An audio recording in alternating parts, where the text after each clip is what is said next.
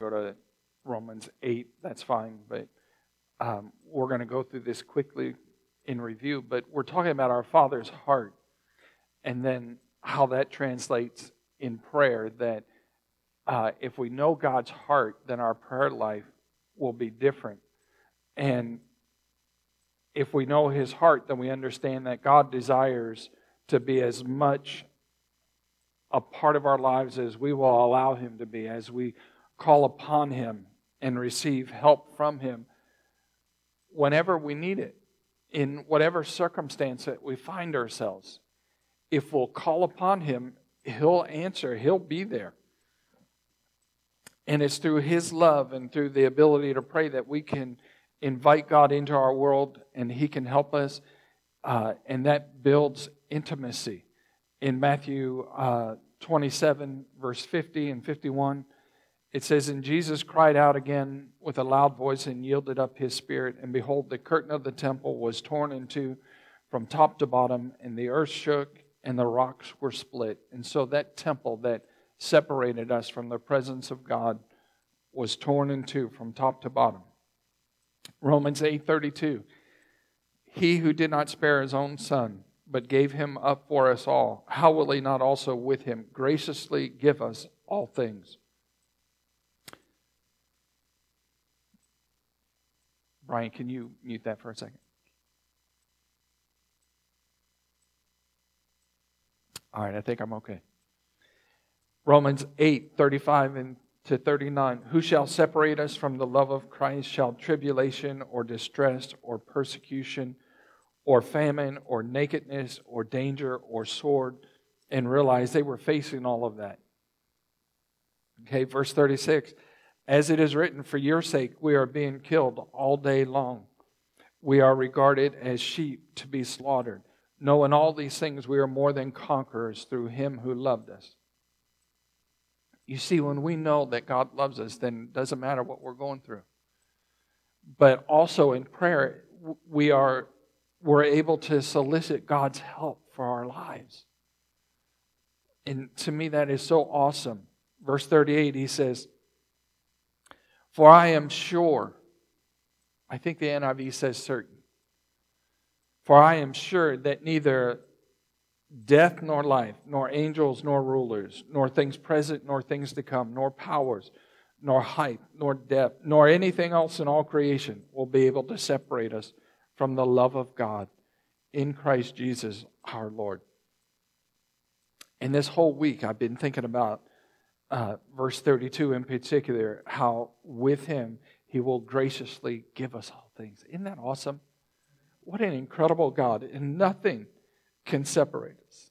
Hebrews 4 14 to 16. Since then we have a great high priest who has passed through the heavens, Jesus, the Son of God. Let us hold fast our confession. That's our responsibility. For we do not have a high priest who is unable to sympathize with our weaknesses, but one who is who in every respect has been tempted as we are, yet without sin. Let us then with confidence draw near to the throne of grace that we may receive mercy and find grace to help us in time of need. And then I want to share two scriptures out of Jeremiah, and then we'll get into our main scripture in 1 Peter. But in Jeremiah 32, verses 16 and 17, this is how Jeremiah talks about God and his ability to help us. After I had given the deed of purchase to Baruch, the son of Neriah, I prayed to the Lord, saying, Ah, Lord God, it is you who made the heavens and the earth by your great power and by your outstretched arm. Nothing is too hard for you. Isn't that awesome? I mean, these are things that we need to remember. And then if you skip down in that chapter, verse 21 says, You brought your people Israel out of the land of Egypt with signs and wonders, with a strong hand and an outstretched arm, and with great terror. So, God has the ability to help us. Now, in saying all of that, I don't know why some prayers get answered and some don't. I don't know why He allows us to go through some things and it never changes and Other times it does. That's his choice. My responsibility is to pray, is to cry out to him, is to seek him, is to believe him, is to trust him. His is to do the rest. But I want to be faithful to do that. And here's what Peter says in 1 Peter chapter 5 starting in verse 6. He says, "Humble yourselves therefore under the mighty hand of God, so that at the proper time he may exalt you."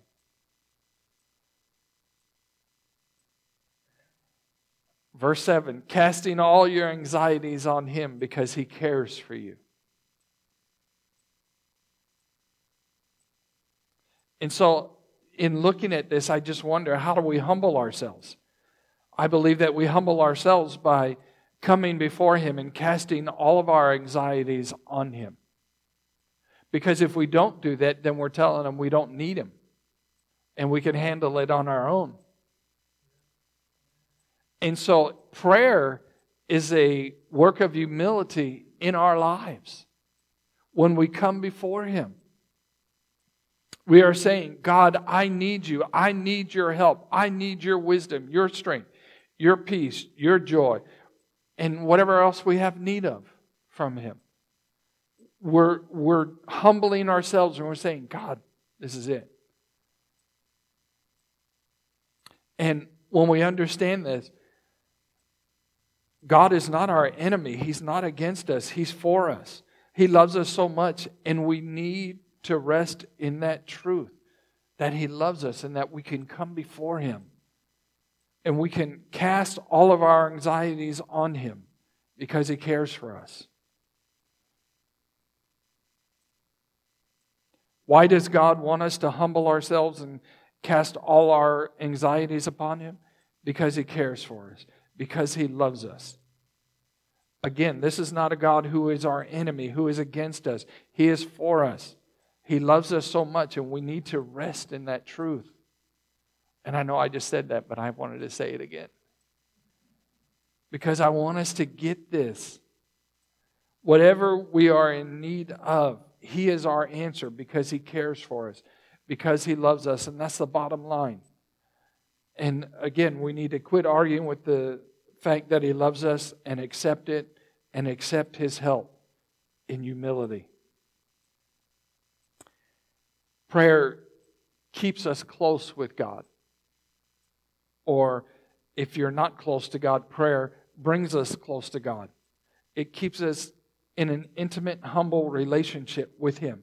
Prayer reminds us, or it ought to remind us as we humble ourselves, that God is God and we aren't, but He wants to be part of our lives. And through prayer, we can allow that. Now, if I'm going too fast, let me know because I'm going to get into some benefits of prayer.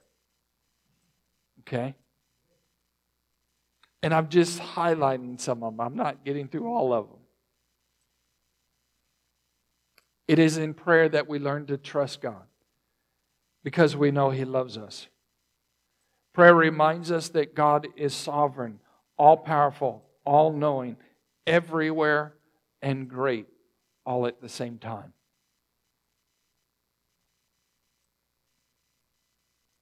Because of scriptures like 1 Peter chapter 5, we learn that because he cares for us, we can cast all our cares, our concerns, our anxieties on him.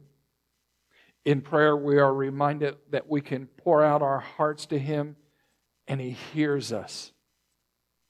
I, I'm so thankful for that. And the scripture so many times talks about how God is so willing to hear us.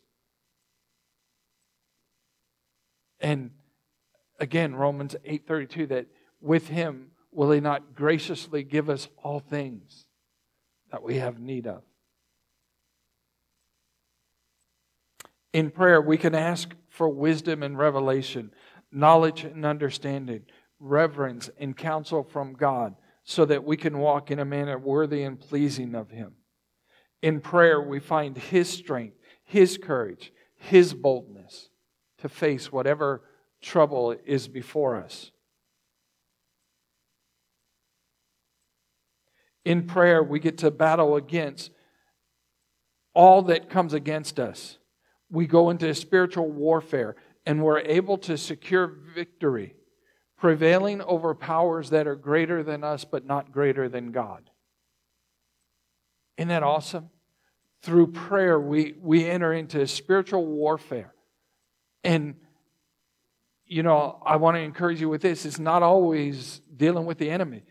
You can deal spiritual warfare by acknowledging how great your God is. Instead of magnifying our problems, we begin to magnify God. We magnify His greatness in our lives. We magnify His ability, His wisdom, His understanding, His love for us. I mean, think about it. In prayer, we get to prevail over the enemy who is stronger than us, but not stronger than God. Mm. Hallelujah. Now, look, if you're not happy by the end of this, then you need to come back. In prayer, we give thanks to God for His promises and for the answer to our needs, even before we see it and even before we know we have the need. God knows the needs that we're going to have as human beings, and He's given us all of those promises so that He can meet that need. And so He's already got the answer before we already have the problem. And so before we see the answer, we can thank Him, we can praise Him, we can worship Him in prayer. Mm. Are you ready for this one? in prayer, we find our ability to be still and know that He is God. Amen. You know, I'm telling you, my prayer life has changed since October, and I'm seeing how faithful God is. And I don't always have to be the one talking during prayer. I can I have learned to be more still and to know that he is God and to hear his voice than in any time in my life. And it's awesome. Because in prayer, I can, I can stop trying to fix everything. I can stop trying to figure out how to solve problems. And I can rest in Him and His promises and know that He's bigger than I am. He's greater than whatever problem we're facing, and He's got the answer.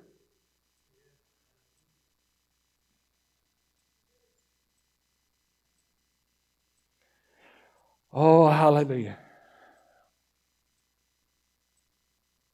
There's much, much more, but do we see how prayer brings us closer to God? And we get to know Him and feel known by Him because we know that He loves us. We know that He cares for us and we can trust Him.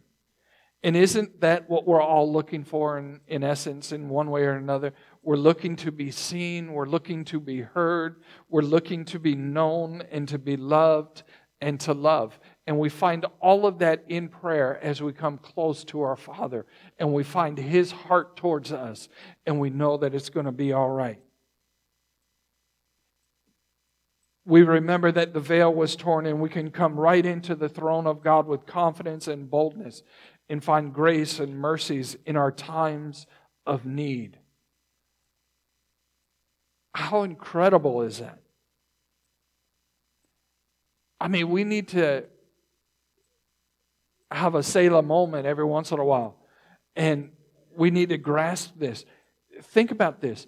The God of the universe, the one who slung the stars in the sky, the one who spoke it all into existence, invites us to come before him because he cares for us and he loves us and he wants to help us. This is the God of the universe, the one who in Colossians says he holds all things together. He's inviting us into his presence. The veil was torn on purpose. It wasn't an accident. It's torn so that we can come before the God of the universe and we can ask of him and we can seek of him. We can cry out to him and he will hear us and he will answer us. He's not too busy. I don't know how he does it. All these people that he's got to contend with and deal with. Thank God he's God and I'm not.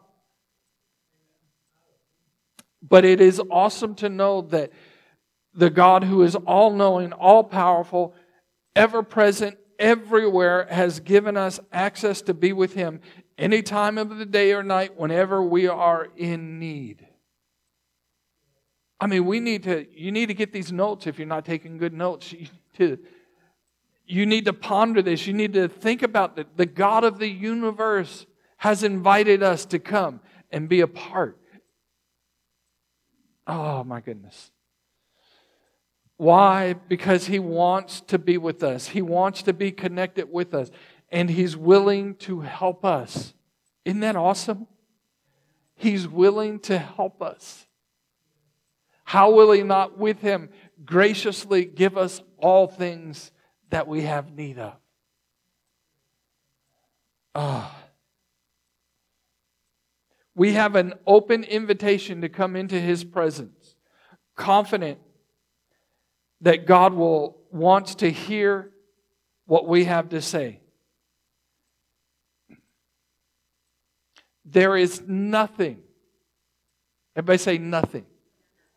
There is nothing, no mistake, no past, no sin, no person, no shame that can block our access to God.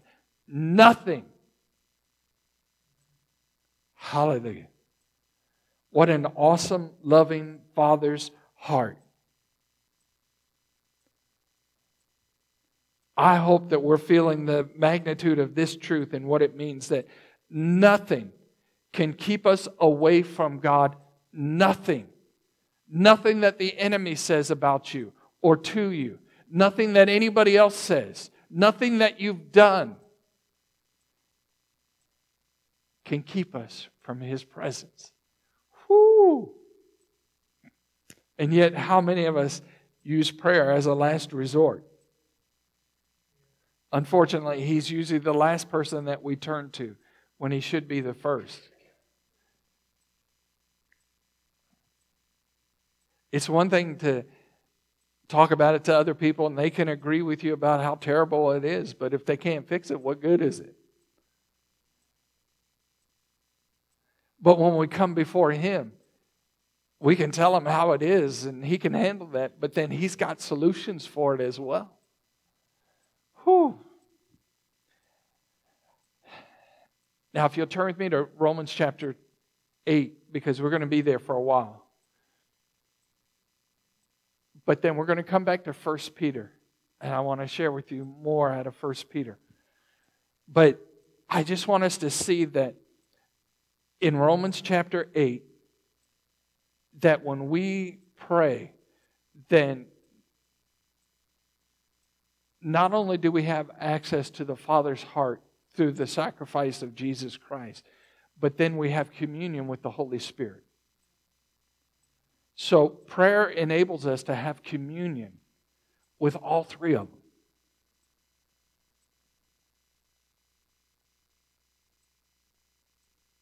My Bible, in Romans chapter 8, before verse 12, it says, heirs with Christ.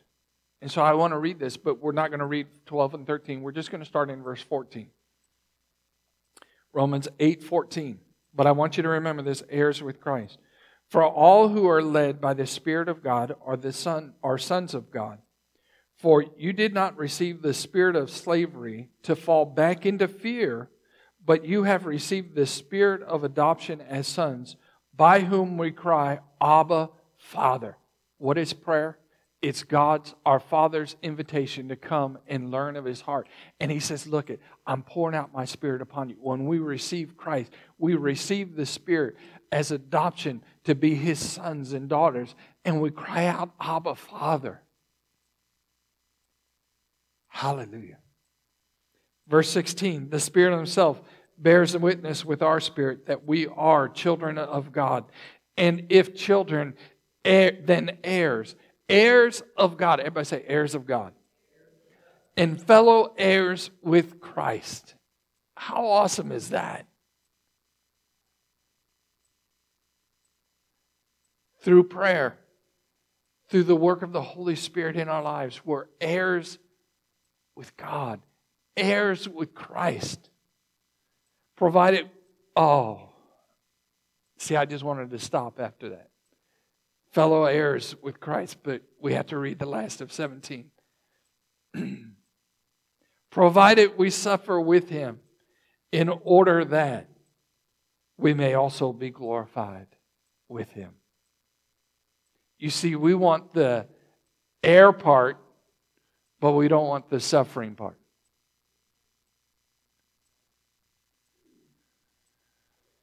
Verse 18.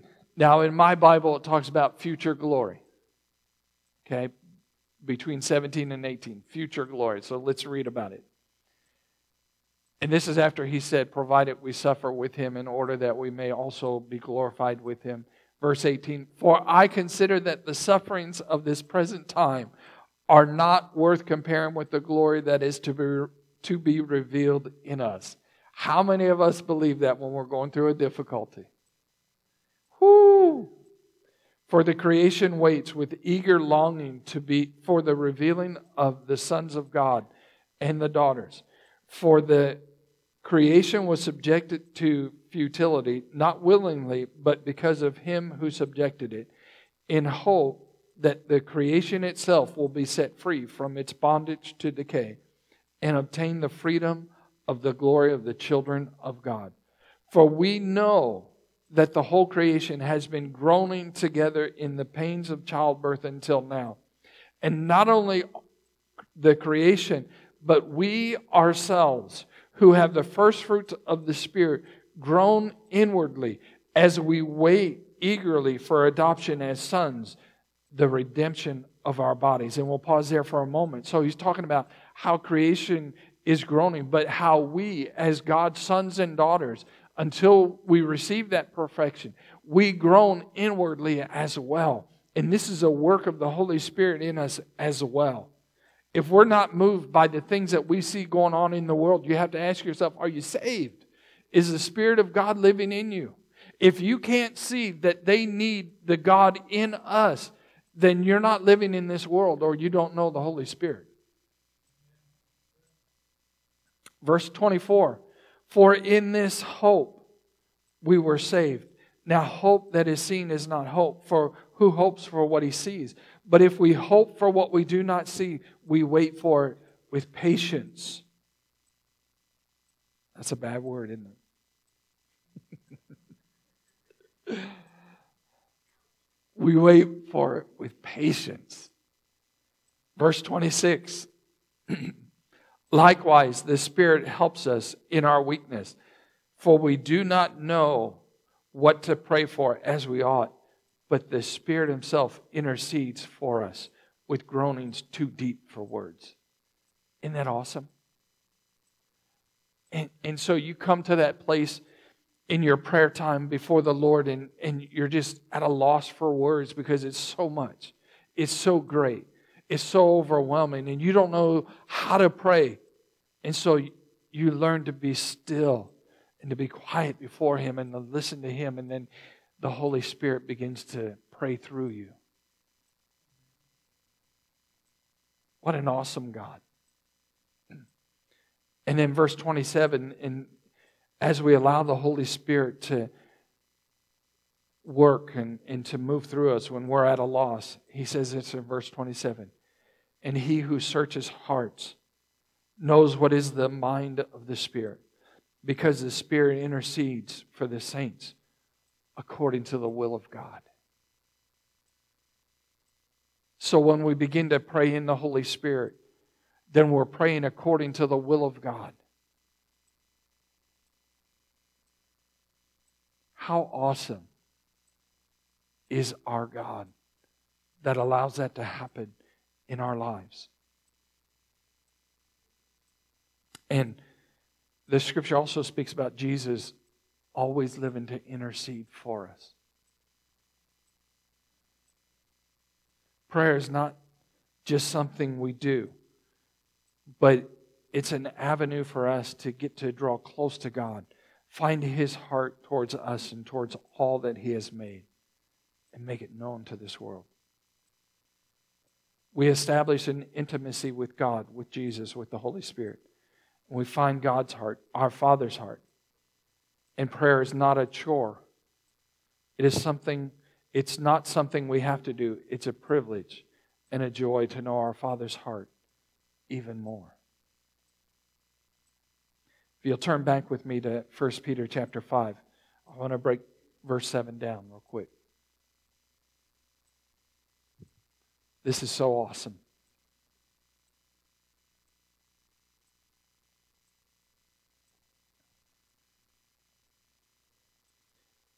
You know, I, I usually get triply blessed. Diana sometimes get, gets doubly blessed.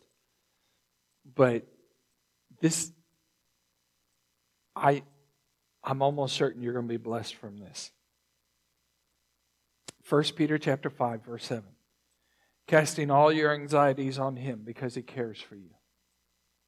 I want to look at the word casting first.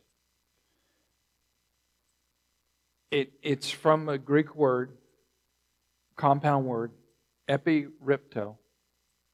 Epi is the first part, EPI, ripto, R I P T O, is the second half. Epi means upon, as on top of something.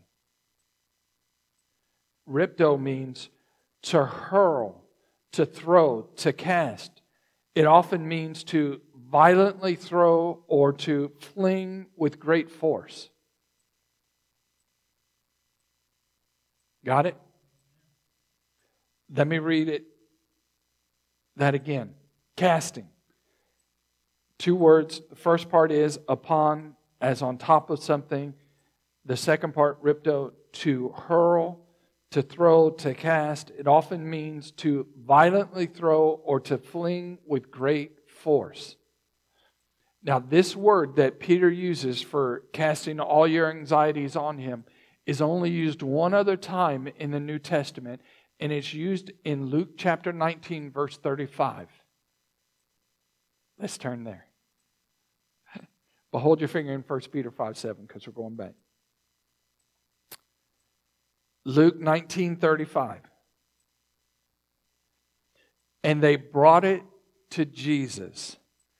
And throwing, everybody say throwing, throwing their cloaks on the colt, they set Jesus on it.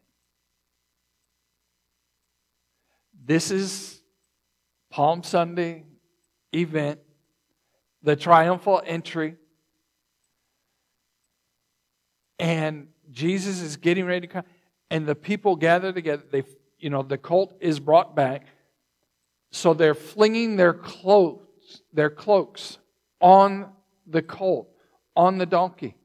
And then they put Jesus on him. And so this passage in Luke really portrays the secular literature picture of this word. The flinging of a garment, bag, or excess weight off the shoulders of a traveler and onto the back of some other beast, such as a donkey, camel, or horse.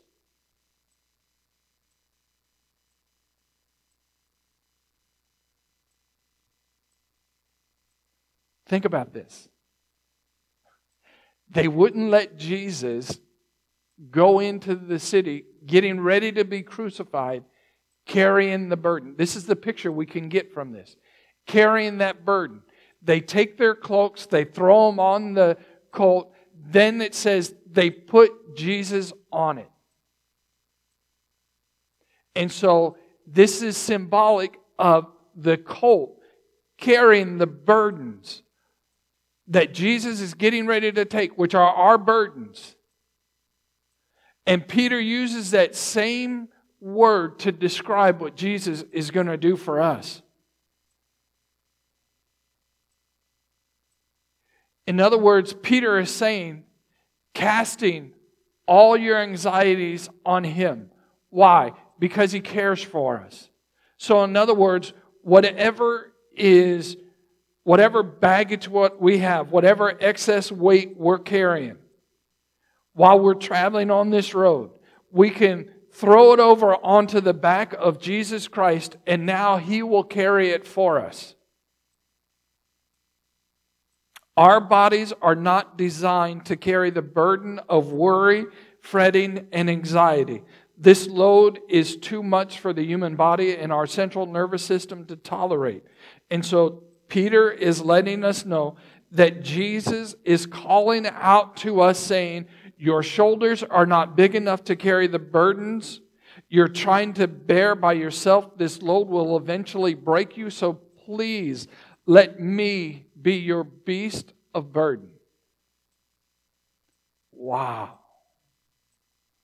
Take the load and heave it with all your might, fling it over onto my back, and let me carry it for you. What an incredible God. Just like in Luke 19:35, a colt carried the burden of Jesus. So Jesus wants to carry our burdens, but we have to throw them off and onto him because he cares for us.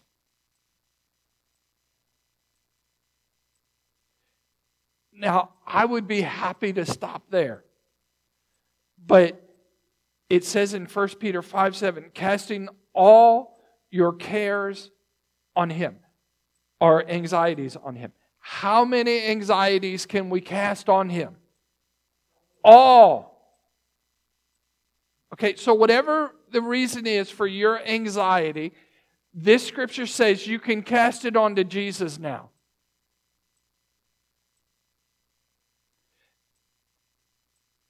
So, anxiety means cares, but it means more than that. It means now, listen to this. This is so amazing.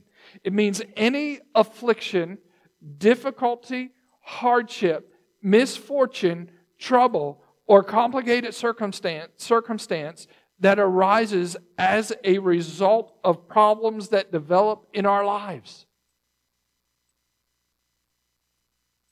I'm going to read that again.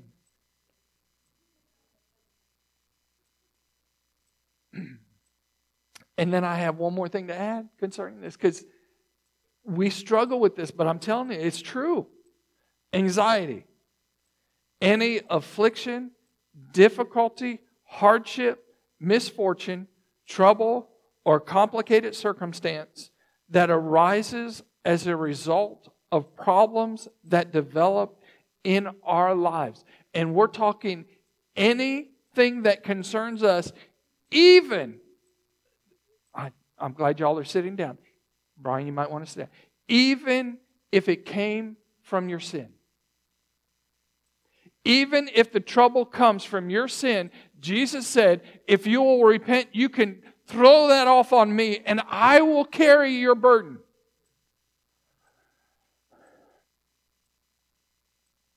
There's nobody like him. Nobody. No, I don't know anybody who's willing to do this for us. Regardless of where our concern comes from, we can throw it off onto Him. We can give it and place it on Jesus' shoulders and let Him carry it for us. And let me remind you there is nothing too big or too small for us to talk to Him about, to throw on His shoulders. And why? Because He cares for us. And why does He care for us? Because He loves us. And that brings me to the last part of this verse that we're to cast all of our anxieties on Him because He cares for us. The word cares for us or cares. It means to be concerned. To be thoughtful, to be interested, to be aware, to notice, or to give painful and meticulous attention. I don't know how much more I could take of this.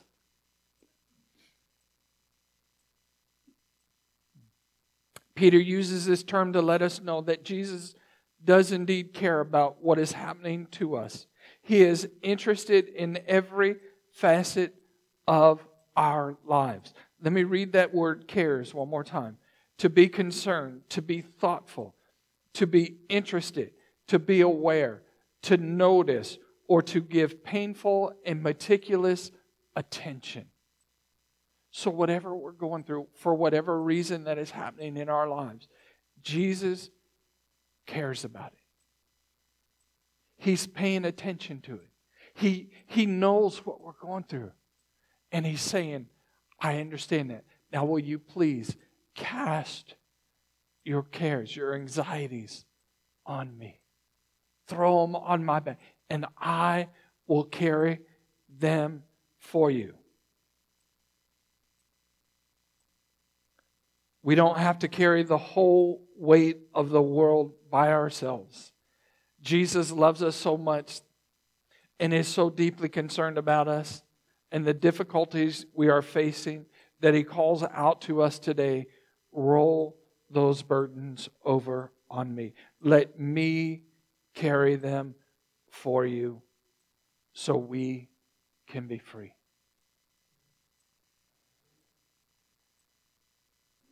If that doesn't want or get you to want to pray, nothing will. Nothing else will. To know that God loves us that much that He's willing to allow us to roll everything onto His shoulders, to cast it onto Him, to fling it onto Him.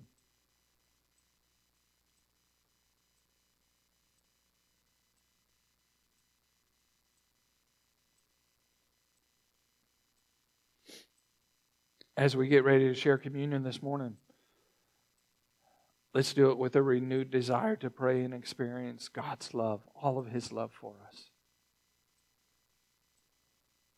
As we understand His heart, and we understand it even more through prayer, through that intimacy that God says, I'm here, I'm available. You need wisdom, I got it. You need strength, I got it. You're weak. Don't worry about it. I'm strong.